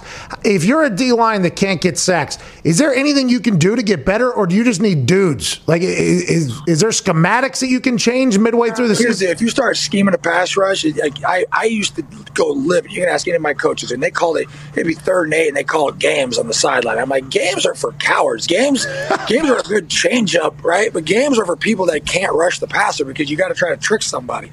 Um, so you know, at the end of the day, I mean, that's that's a that's a Russian coverage works together too, right? So you can't expect your back end to cover for six to eight seconds. You know, not even that. We had a rule: if you're not there in two and a half seconds, it's you know it's a coverage sack. And just like you know, you know, uh, rush needs coverage. You know, if, if the ball's out under two seconds, nothing you can do about it. So yeah, it's it's a mentality. It's about it's a, it's about you know obviously technique, technique, technique, technique. Understanding the art of pass rushing, understanding that pass rushing is a violent you know art, and then you know having the technique and the ability to do it, and then the want to. A lot of times it just comes down to doing whatever it takes to to watch it, understanding how to set people up. So you know if your pass rush is, is lacking, then yeah, you know it starts with with, with able-bodied people. But then you got to go back and have all those people review the techniques you're using to get to the quarterback, and um, and you got to find out which what's which you know what techniques are going to work best for those players because not everybody can can rush with the same technique and and survive on it. So you got to try to figure that out. Like you know, you saw, I Kevin and myself. You know, Kevin isn't going to do the same things I'm going to do. And you know, and vice versa. Just like I'm not going to rush like Dwight Freeney, and Dwight Freeney's not going to rush like me.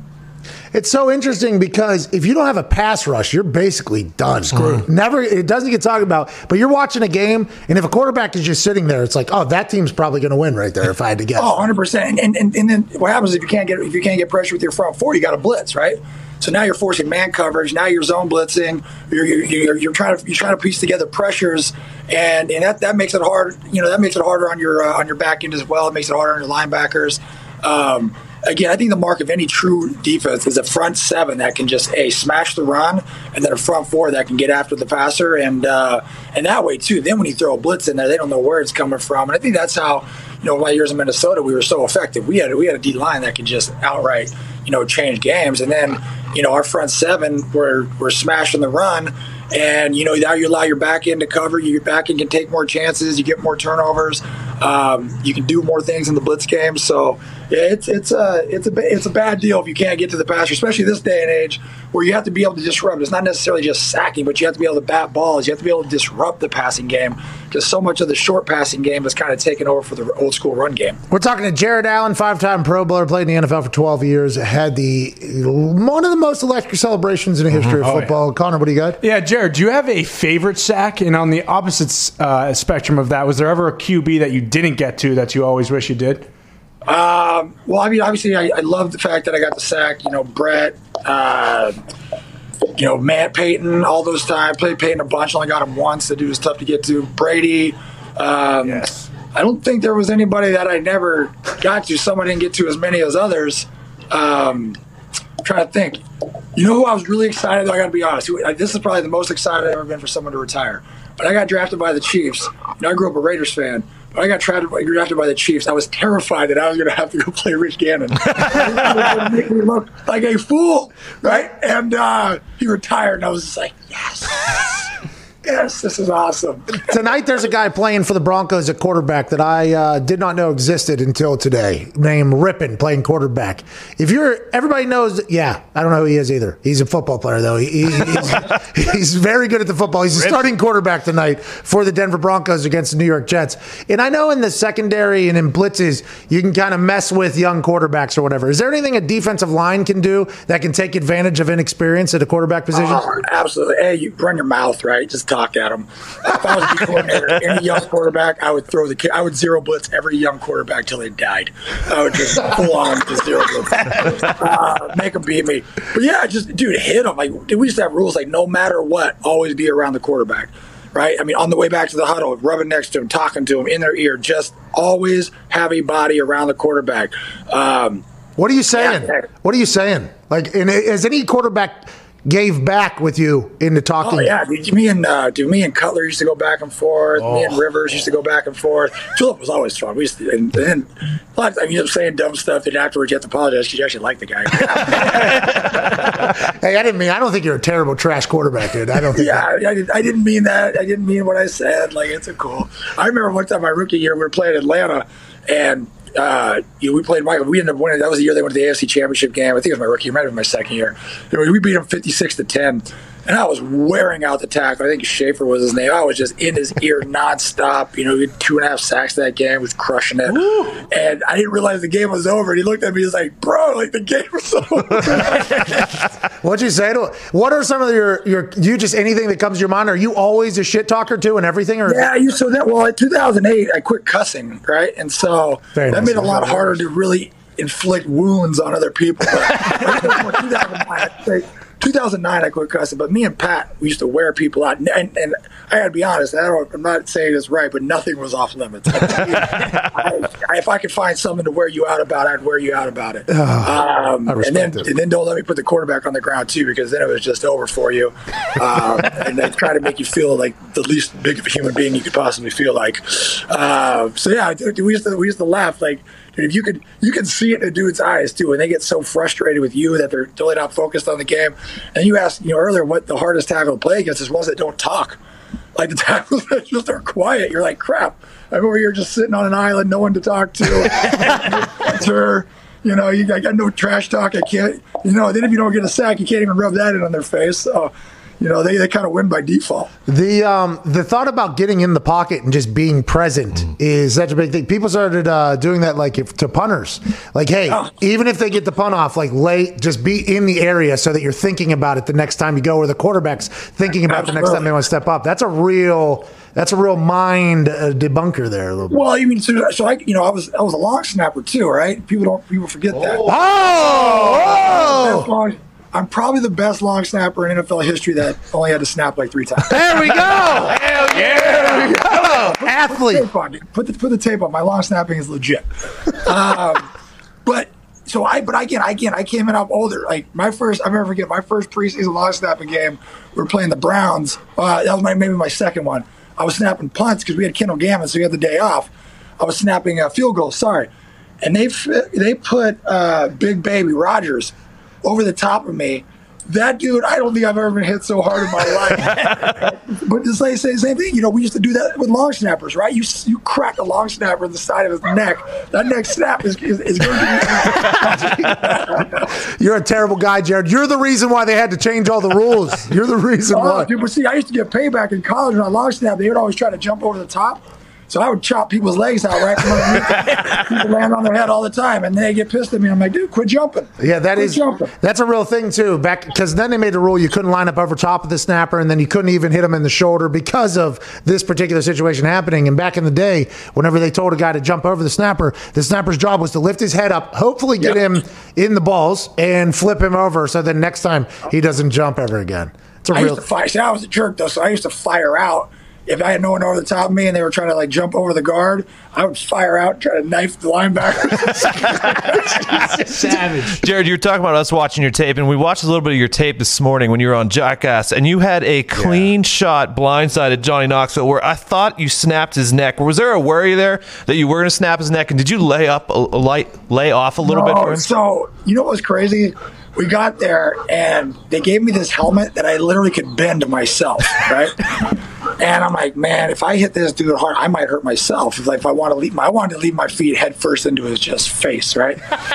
and uh, so what happened? We ran, we did the linebacker one, uh, you know, first where he was catching the pass.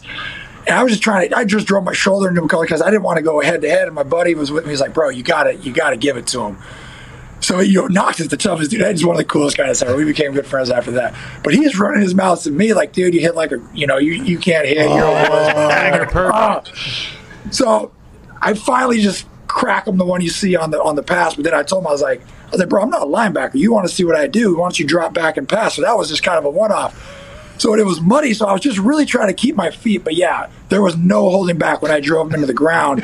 And he actually told me later he separated a part of his sternum. the ground. Um, so yeah, I, but we I, when his neck drove into the ground like that, I was like, oh. After we got up, my buddy's like, dude. I, he might his neck might have broken.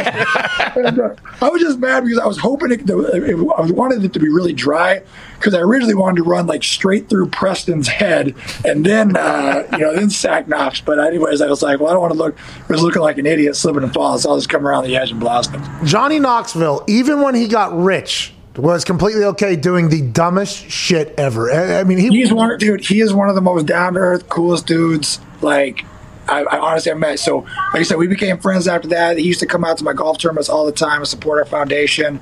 Such a like humble, nice dude. Like when my first daughter was born, he sent me all these uh, all these onesies. Right with like different things like ironed onto him. I think one was like of Elvis, Dolly Parton. One was of myself. And so like I'm, t- I'm thinking, oh, he's had them printed up. And he's like, so I'm texting him. He's like, no, dude. He's like, I ironed. He's like, you like those? I was like, yeah. He's like, I ironed them on myself. He's like, that. You're like, you know, you don't think a guy like him was going to do that. But yeah, he said all these onesies. It was hilarious. And uh, so yeah, I should shoot him a text, check in on him every now and then. So yeah, what, what a great dudes. But seriously, some of the toughest dudes, hands down, ever. Like they are legit tough. He's such a better person than I think anybody that's in this conversation right now. I, I don't know if I would ever. Well, I think like everybody, he's like, you know, I had we had our wild and crazy days. Now that we're fathers, we all have to calm it down a little bit. Well, let's talk about the foundation you just mentioned right there. I read up on a little bit, a home for wounded warriors, which was founded or started because you went on a USO tour or, or something like that. Can you talk about it a little bit? Because I think this is Yeah. incredibly cool. So we uh, we actually just gave a house away, uh, another house away. What was it? What's the day? Thursday. So uh, Wednesday. Let's So go! yesterday- Hey, by the way, that's yesterday, Jared. I mean, yeah, we retired every day Saturday. So, um, so yeah, I started this foundation back in 2009. I went on a USO tour. So my whole family is military. My grandfather, who's passed now, but he, he was 23 years United States Marine Corps captain. My uncles, my brother, like everybody's been in the, in the military. Majority of Marine Corps. Um, and so I went on a USO tour, and it was it was crazy, man. I got to see like just firsthand what our men and women are going through. And before I left back in like 07, I had a I met a guy who became a buddy, and he had told me about the gap in adaptive housing when people came back. And um, so when I came back from USO tour, I like it had stuck with me. I was like, man, our men and women over here, you know, sacrificing life and limb, and not even that, even the ones that come back perfectly fine and all that. I mean, they're sacrificing family and, and just the the everyday things that we um, we take for granted, you know. And so when I came back, I wanted to do something, and, and so I sat down with some buddies and you know, we came up with the idea of, you know, kind of wanted to focus it around, you know, what's my American dream, right? Because our men and women that serve, they protect this American dream every single day. Um, and we said, okay, you know, so my American dream is is start, you know, home and a family, like that, that whole deal. And you know, what's home? It's my safest place at my most, you know, vulnerable time. And that's what we wanted to create because I don't think anybody deserves it more than those who lay it on the line. And and be honest, you know, you got alpha men and female coming back and having to learn to walk, talk, think, do things on their own again, and rely on people. It, it can be a drag on them, and it, can be it's psychologically it's rough. And uh, so we started the foundation, and we started building homes, and when, and obviously we've grown and we've matured, and we've you know had our ups and downs and figured out how to do it. But we're on a strive now. We have phenomenal partners, and I think we you know we're we have we're on our twentieth project plus. We just gave one away. Yeah, I said yesterday. Um, we have three more doing all over the country, and uh, it's been great. We've been on for ten years, and uh, and we're rocking. Hey, Jared. That's awesome. How can people donate or help out? Man, honestly, go to go to Homes for Wounded, War- uh, homesforwoundedwarriors.com. Uh, you can donate online right there. Obviously, we don't have any events going on with COVID and all that stuff. And um, so, and, again, you can find all of our information right there. Get a hold of Amanda or someone at the office and uh, and stuff like that. We love our partners. We can't do it without them. I tell people all the time. Uh, you know, my, my job just gave me a platform to do something do something right, right, and it's and it's paying it forward. That's what it's all about. Too much is given, much is expected, and um, so we, we treat everybody, you know, whether it's a dollar, whether it's a hundred thousand dollars, we appreciate it all. You know, we have we're I think our last nine ninety was like eighty nine percent. It means eighty nine cents of every dollar goes directly into a house. Let's go. Uh, we're, we're a small organization, so yeah, go check out the website, um, and donate, and we we appreciate all the support. Well, we appreciate you doing that. We appreciate you joining us today. And before I let you go, I do have to ask you about you being maybe the worst curling player in the history of curling. Oh no! dude, I- I- Ah, the internet. The internet said you have never won a single game of curling. That's what the No, internet. not not true. We had a decent year last year. Okay, all right. The My- internet. my- yeah, yeah. The internet, the internet's a little behind times. yeah, no, we were bad. So, but curling is dope, right? So, like, um, we decided just, hey, we're going to take it on the chin. Let's go. But there's no real like. I mean, I guess there is. You know, go bond but we decided, you know, I want to know what my what my competition is like. So we formed a team of four people that never curled again, and our first match was against the gold medalists. Yes. And that's why you are a legend, ladies and gentlemen. So, so yeah, we, we, we, we did. We won we won a handful of games last year, and now with COVID, uh, the teams everything's on pause. But I I promise you, my ultimate goal is I will be wearing the red, white, and blue in the Olympics for curling. Yes, Ladies and gentlemen, NFL legend, future curling Olympian, Jared Allen. Yeah! Jared. All right, man. Have a good one. Welcome to McAfee and Hawk Sports Talk. I am Pat McAfee. Joining us now is a man who's a Super Bowl champion, a college football national champion, a man whose jawline is one that has been described as the greatest in the history of sports. Ladies and gentlemen, AJ Hawk. What's going on, AJ? Oh. What's happening, guys? You doing all right? Not too shabby. We talked to Jared Allen last hour. I'm gonna be honest. What an electric factory that He's man. the man. Jared Allen's one of my favorite humans alive. Football player or humans in general? Because I just talked to him for the first time, and I think he's landed on both lists all of a sudden. yep. He, he he he's like a guy like Urlacher. You meet him and you're like, I wish I had known this guy my whole life. Not only are the Hall of Fame type talent players, I mean Urlacher's already in the Hall of Fame, but they're awesome, normal dudes. He's one of us, Pat. Well, I'll tell you what. Jared Allen felt like. Where does he live? Do you know where Jared Allen lives? Uh, he he was in Arizona last time I talked to him. He's just out there doing. I wonder if he still is up on the horses riding around. probably. Yeah. Small like that. He talked about the amount of chirping. He said he used to just chirp all the time. He said he was just talking, and whenever a tackle chose not to talk to him, he felt lonely during the games because he couldn't talk to anybody. They wouldn't talk back to him. He talked about how with a rookie quarterback, you can take advantage of him, whether it's always getting a hit on him or talking to him or whatever. Tonight, we got a guy named Rypien starting at quarterback for the Denver Broncos against the New York Jets. AJ, how do you see this game planning or playing out? And if you're on the Jets defense, are you looking forward to a chance to play against a guy with no name? Or are you thinking, hey, if this guy with no name beats us, this is going to be a long fucking night yet again. We got another night of this. Well, you kind of hit it both right there. It's like a double edged sword. Yeah, well, hopefully we can take advantage of this young, inexperienced quarterback. But also on the flip side, if we lose to him, this is going to be tragic for our club. Tragic is a great way to describe it. I'll tell you what, NFL Network has the coverage tonight, just like last week. I love the game that everybody thought wasn't going to be great. Tonight's game is going to be awesome. And there's one man who is a constant on NFL Network, a man who is obviously incredibly accomplished as a coach, but I think everybody knows him in this generation or the younger mm-hmm. generation as just being an electric factory on television. Ladies and gentlemen, former head coach of the Niners, now NFL Network legend, ladies and gentlemen, Mooch, Coach Steve Mariucci. Am I supposed to be smoking a cigar or anything right now? No, that that's just AJ. Mandatory? That's just AJ Mooch. I can't keep up with what he's Not with you, AJ. That's awesome. How you guys doing? Hey, not too shabby, coach. We appreciate you for joining us. And uh, as I said in the intro there, you were a very good football coach, but I think you really found a home in television. Did you ever get the itch to get back to TV, or when you started doing TV, you're like, hey, I think this is it? So I love coaching. I had about 15 seasons, not about, I had 15 seasons in college coaching. I had 15 seasons in pro coaching. This is my 15th season in television, okay? so I can't decide which one I love better. So I've got it very equally divided.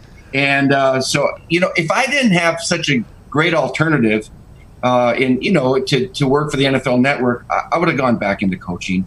Um, I had some chances to do that. My family always voted no. They didn't want to do that and move again. And I moved my wife, Mac. I moved my wife 18 times. Ah. Oh, try that sometime. That's love. No, that's like if, I'm going to kill you in your sleep if you. so we decided, and now that we're old, er, and and uh, our kids are kind of grown up out of the house, I wouldn't have to move them, but I would have to move away from them. So anyway, so the the television thing has been a lot of fun. I work with some nutcases. You know that over there at the NFL Network. Um, we do we do that show. You know, you're crazy, but I also have some crazy guys Oh, yeah. to uh, to work with too. Michael Irvin's off the chart. It's the best. Kurt, Kurt Warner is, is crazy too in his own little boring way, and then other guys. that- And so we we have a lot of fun. I have absolutely no complaints. Love what I'm doing. Just like you guys love what you're doing, right? Yeah. We get to talk about a game that we love, right? Since fifth grade or whatever, and now we get to talk about it on radio or TV or whatever, and it's uh, I love it. Coach, you mentioned that you moved your wife 18 times. Like when you were the head coach of whatever team, how aware of you were the like the responsibility you held that hey, any little decision I make can affect the lives of everybody here because the head coach gets fired. Usually, it go the assistants are gone, all these families, kids taken out of school, move somewhere else. Like, is that something that weighs on head coaches? big time. And if somebody says they don't care about that, they're lying because, yeah, I mean, you got 20 guys on your staff and their families and their wives. And, you know, I, I, what I found is for all of you aspiring young coaches out there that want to get into this gig, and it's awesome. It's, it's an honor and a privilege to coach in college or even high school and in the pros. It's a, it's, it's to be called coach is pretty cool. I'm just telling you that. Okay. And however, it's it's not all you know, and, and guys are getting paid a lot of money these days, right? I mean, they're making the assistant coaches in college at say Cal, where I was the head coach. Assistants are making more than I made as a head coach. I mean, it's it's it's uh, it's it's good, but you're a nomad and you never know where you're going to be from year to year, and so um, it's easy for a coach to go, you know, from here to the Packers and start coaching football over there. You get the same kind of office and routine and practice and this and that, and then you move over there and it's similar because it's football. It's different for the families. It's different for the wives. Go find new schools and new babysitters and new friends and new pediatricians and new everything. 18 times? Are you kidding me? So that's a and and, and move. Boy, oh boy, it's uh, you know coaching wives uh, going straight to heaven because it's not easy on them. It's easier on the coach than it is on the family. Believe me. Well, let alone the public scrutiny that comes alongside of it. Like, for instance, right Yeah, now, it's not like yeah, it's not like we're the CEO of a company or a or you know you're doing your own thing and you got a nice job for 20, 30 years.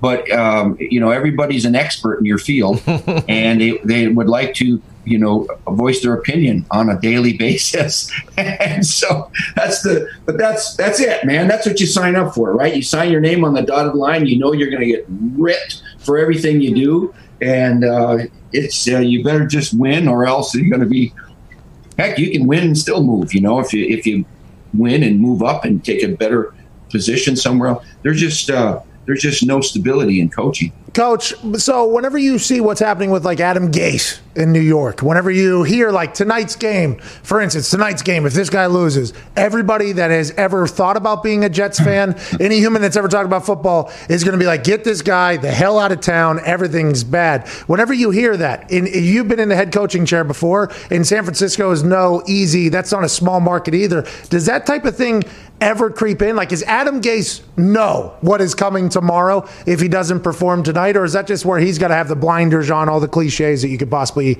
mention at this particular time?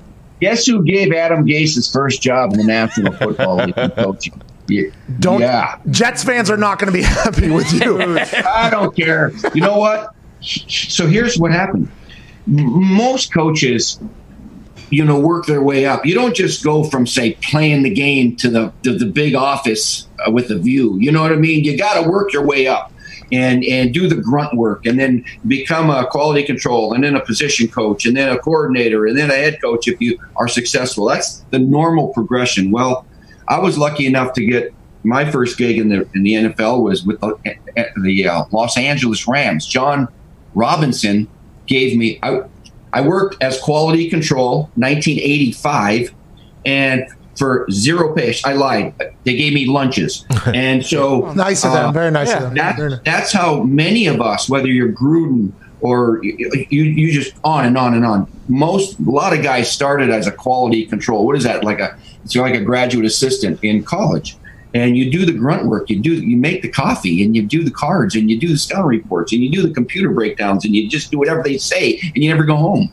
And so uh, I was given that opportunity. Well, Adam Gase was working in when I was in Detroit. He was over in the scouting department, putting up cards on the wall, you know, for the scouts and the draft board and this and that. And he came over. and He said, "Coach, I don't want to do this. I don't want to do this the rest of my life. I want to get into coaching." He had done that a little bit at Michigan State, and uh, and I said, "You know what? You come on over with the coaches. I'm not paying you anything more than what you're getting right now, dollar ninety eight over in scouting. but you can come and start start learning and working and getting you know with these guys and this and that. And so he became one of our quality control assistant kind of coaches. Um, and then I got fired, so uh, I wasn't with him very long. But he he stayed. He stayed, and then he became Mike Martz's guy. I mean, he you know right. He, that's where he learned uh, you know to be a assistant coach and coordinator, eventually head coach. Mike Martz took him under his wing after I left. And so somebody's got to give you a break and give you an opportunity and a chance. So, you know, he's been he's been around the block a little bit. He's got a lot of pressure. We know he's got a lot of pressure on him over there in New York uh, with the Jets. And we know that their team's not very good. I mean, they got beat by the 49ers with half of their starters out. and so, whoa, mamma mia. So, you know what? I This is a game they got to win. Um, I think they can.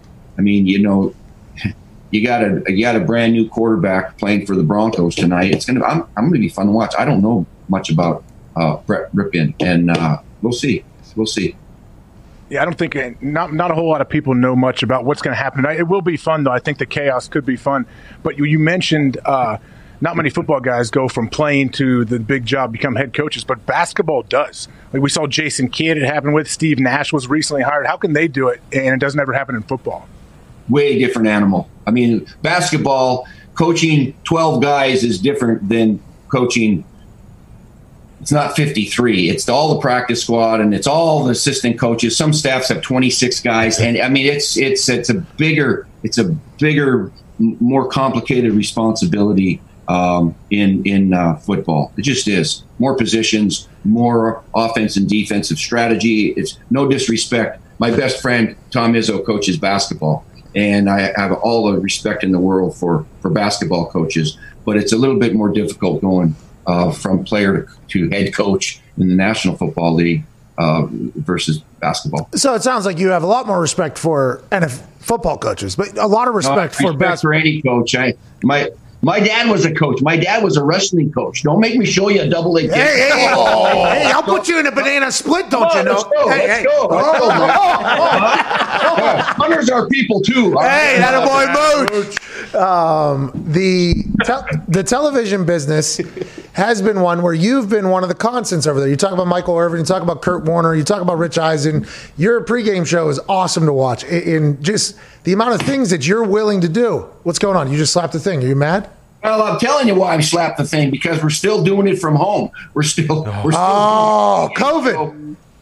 we're doing a thing at home with a backdrop and and, and um, we are wanting to be together because you know how it is it's just it's just better when you're together right because we screw around so much and uh, feed off each other's energy and and make fools of ourselves my wife gets so pissed off at me like impersonating Ditka and just uh, just the English accent when we go play in London and all the stupid things that we do. But we, we have so much fun doing it, and and and viewers like it too. You know, you just kind of Yes. you just kind of be stupid sometimes, and we can't really do that sitting at home in a chair for four hours. My ankles are swelling up, and we just do the best we can. We're like Hollywood squares, but we're we're we're uh, we're trying to make the best of it because we just love working with each other and competing against these other networks. But right now they're all in, and and we're trying to see if that can be possible before the end of the year. Well, I love your competition and your competitive mindset. Everybody's kind of adjusting to this. If you were coaching in the modern time right now, that's happening. In modern, I mean like the COVID world that we're in. The Titans this week, there was a thought that they were potentially going to have to play a game with just Zoom calls all week and then walk through and then again. Now they postponed it, obviously, but that conversation was a wild one for me to hear. And with the offseason being Zoom calls and everything like that, what would have to be the way you would guide a ship? It's a lot of accountability accountability, self accountability on the players, I think, at this point. You are just begging your players and coaches to to continue with the rules, the guidelines that we've we've set up, the scientists and the health department people and the NFL about social distancing and about not going out and about you know because what what the NFL has done a heck of a job. Let's face it. I agree. Uh, thousands of tests every day, and now it's expensive. High schools and colleges can't do that. Other sports don't even do that, and and so we have done a great job of keeping the COVID positives way down. Okay, now all of a sudden the Vikings and the Titans play a game. Ah, we got some. We got a little outbreak, and so remember the Marlins when they had like 19 guys, boom, and they had to miss a couple weeks right away. Um, but but it's been pretty darn good up until this one. So now the Titans are going to play but they've got a plan for it. Play them later on, and then use the bye and get those games made up. And so hopefully we don't have another uh, outbreak like this. But it's all in keeping with all right. We've got a handful of people in our organization. We've all got to st- we got we got to continue testing everybody. And, and hopefully that this uh, we can quarantine those people and get them back as soon as they can, but it doesn't uh, spread to someone else. And so it's unfortunate um, you know, with the Titans and uh, the Steelers. But uh, you know, Mike Vrabel's just saying to his guys, "Hey, you're going to go home. We're going to Zoom call. The Zoom meetings went very well, guys. You know what I mean? Okay. I mean, look at this. We're having a meeting right now. It's going very well. so they they had they had all kinds of meetings, and I thought the play in the league was going to be really crappy, really sloppy the first month of September, sloppy September as I call it. and it didn't happen. I thought the play was pretty darn good so far. The officiating's been pretty darn good so far. The we've got more injuries. Yeah. It, it's not it's not necessarily more injuries, okay? It's it's more injuries to marquee people that get all the oh my God, Saquon Barkley and you know Bosa and you know some of the some of those. But in terms of uh, I'm on the player safety advisory panel. We just had a conference call yesterday, and we went over some of this stuff. And uh, really injuries are not not really upticked. Uh, it just happens to be very high profile people oh. right now. Hey, that's good uh, news. Yeah. That, eh, by the way, that, I, guess, I, guess, we just we just uh, I, I, I still do think we you know as we get in better football shape, um, this thing will normalize as as best we can. And some of these players are. I like the new IR rules where it's only three weeks and get them back. Mm-hmm. Right. Yeah, so that's good. Um, yeah. Hey, Coach, I saw uh, J.C. Tretter. He's the head of the, the PA. He wrote a letter or put a newsletter out saying that he thinks they're gonna. He wants to try to find a way to have everybody have natural grass instead of the turf. Did you ever care about the surface? And how do you think? Like, which uh, is there a side to fall on here? Do you care? It's hard because it's hard to govern everybody's venue because some of these venues are in sunshine states. Some of them are in you know states where the the Pittsburgh. turf is frozen by thanks you know uh, by Thanksgiving or even Halloween. Some of them share with a college. Some of them have high school games played. Some places it rains more than others. It dig it up. Can you imagine a, a rain game on Saturday and then the NFL has to play the next day? Mm-hmm. That's not feasible. And so, so the, the each one has a. Some are domes you ever try to plant grass in domes? I don't know. They they kind of roll that stuff out and roll it back in and have the pink lights and you know, all different things that they, they try. But I don't know if they can mandate grass everywhere. Uh, the the University of Phoenix Stadium is the one you're talking about, where the, the field takes a walk outside and then it comes right up. So Houston has those plates. that you know they you know that kind of thing. But that, that stadium in Tottenham, you, have, you know Tottenham, oh, yeah. and over there in London, um, they have they have you guys got to see that. We did a game. We had our four crazy guys do the booth. four guys in a booth. It was awesome and, though. You guys did well, I thought. Well, it was it was fun. You just had to try to try to get a word in edgewise. You know what I mean? so, and, and so they have a deal where the the bottom turf is for uh, football because they were going to have X amount of games for pro football in the you know in the NFL, build its own locker rooms in there and everything. But then they had a another big plate that had grass on it that would go in and out of the stadium, and it had pink lights instead of sunshine. It had fake sunshine, and uh, then they would roll that thing out over the top of the turf and play soccer. Eight thousand games of soccer. It was unbelievable the, what these stadiums are nowadays. Um, but anyway, that's the issue: is is uh, how much does a, a grass field get beat up? Because we want to play on a safe surface, not on a not on a one's that got four thousand divots on it and mud. The um, Mooch, the the you're on the safety advisory committee. Is there any other boards that you're on, and how do you get selected for that board? Is it just the NFL call? Like Roger Goodell says, uh, "Hey, Mooch, we think you'd be good on the safety advisory thing. You want to do this, and you have to say yes." Like, how does that process get selected, and who else is on there with you? Well, I don't know. I've been on for eight or ten years or whatever. I, I actually took Marty Schottenheimer's place, but John Madden had been heading it up for years. Okay, and John is just and, and Ronnie Lott is is uh, kind of the the co uh, headed up. Um, and it's Anthony. It's of course it's Roger Goodell and Jeff Pash and people from the NFL, and it's Dr. Sills, Allen Sills, right? Our our, our the uh, our, our doctor. Um, you got to have medical representation too. It's got former uh, GMs, former players, uh, some former coaches, and you get a variety of, of, of perspectives. And we we try to keep track of uh, the injury trends in the league.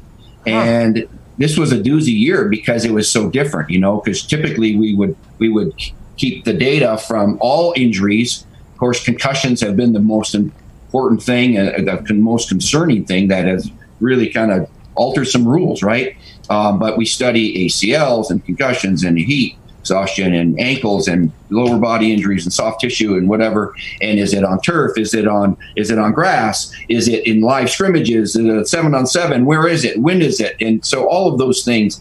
And then we make recommendations to the league and, and the competition committee as to what we think. Like half half the concussions um, are happening on special teams. I'm just giving you hypotheticals. So how do we reduce that? Well, we we move the kickoff up and we get more touchbacks, right? So we eliminate we eliminated half the kickoff returns. That's because of concussions, and then we change the back wedge and we uh, we start at the 25 yard line to encourage teams to take a touchback. And so you know some of those kinds of things, they're all health related. They're all injury related. So we're trying to make the game a little bit safer uh, with less guys getting hurt and out for the year. And so we've done some of that. It's never going to be perfect because it's such a contact sport, right? And some of the, our rules will trickle down into colleges and uh, less less live scrimmages and practice times and the whole thing. That's quite a tall task because this entire initiative was the heads up football initiative. I assume you guys were a massive part of that as well. Whenever it was changing the rules for uh, defenseless receivers and the hits over the middle, I assume that was a big part of your board. Part of it. I mean, we don't make that final decision. We make recommendations to the to you know to the uh, NFL and the competition committee, and then of course they vote on it with the, the committee and the owners and that sort of thing. But we we study the data and we look at it. What the trends are. You know, are we are we cutting back on con- that? Was for years. It, it was like, how do we cut back the number of concussions? Yeah. All right. Well, geez, you don't hit people in the head. You don't lead with the head. You don't block with the head. You don't. You don't. You don't hit right? In practice as much. And you know there's only 14 days of full contact in training camp. There used to be about every day could be full contact if you wanted to. Uh, you know all of those kinds of things. And so um, it's it is making the game safer. We, we're trying to make youth football coaches certified right? And so they know they, they can't be like reliving their childhood and smashing guys into each other. They've got to learn safe drills and they've got to be good with with how to teach football safely and play the game properly and you know all those kinds of things so it's uh, it's a real broad brush that we're trying to paint here um, but a little at a time Well, I hope that I hope that was an email potentially with some numbers that state that you can change the onside kick back to what it was before the rule was changed. But other than six percent. How about that Dallas Cowboy kick? You know what? How about that? That there was divine intervention. That ball was spinning, and then and then it just took a right. It just went like it hit a rock or something. and went boom, and and those guys were trying to they're, they knew the rules. I mean, those guys know the rules. You can go get it, but they probably felt that it was going to die and it was going to be their ball. First and 10, game over, right? Maybe. And the ball seemed to pick up speed and take a right. What was that? It was, it was awesome, is what it was. Just like you. If you kick a ball like that, you know how to do that? Mooch, come on, coach. Come on. You you didn't do that. You put it on a tee. Oh, coach. Oh, Hey. Oh, ladies Yeah, and ladies and gentlemen, 15 year head coach in college football, 15 year head coach in the NFL, 15 years on NFL Network this season. Ladies and gentlemen, an accomplished man, football guy, head coach Steve Mariucci. Thank you. All right, that's the show. Can't thank you enough for choosing to listen. Can't thank the guests. We'll be back, Manana, for a feel good Friday. Wait till you hear who we have on the show. Oh God, I can't wait. Man, I can't wait either. Mm. Who knows? It'll be a great conversation. We'll go into another NFL and college football weekend. Can't wait to hear and talk to you then. Uh, this has been the Pat McAfee Show 2.0. If you enjoyed this, please tell a friend. If you hated it, just act like it never happened. Ty Schmidt, please play some independent music.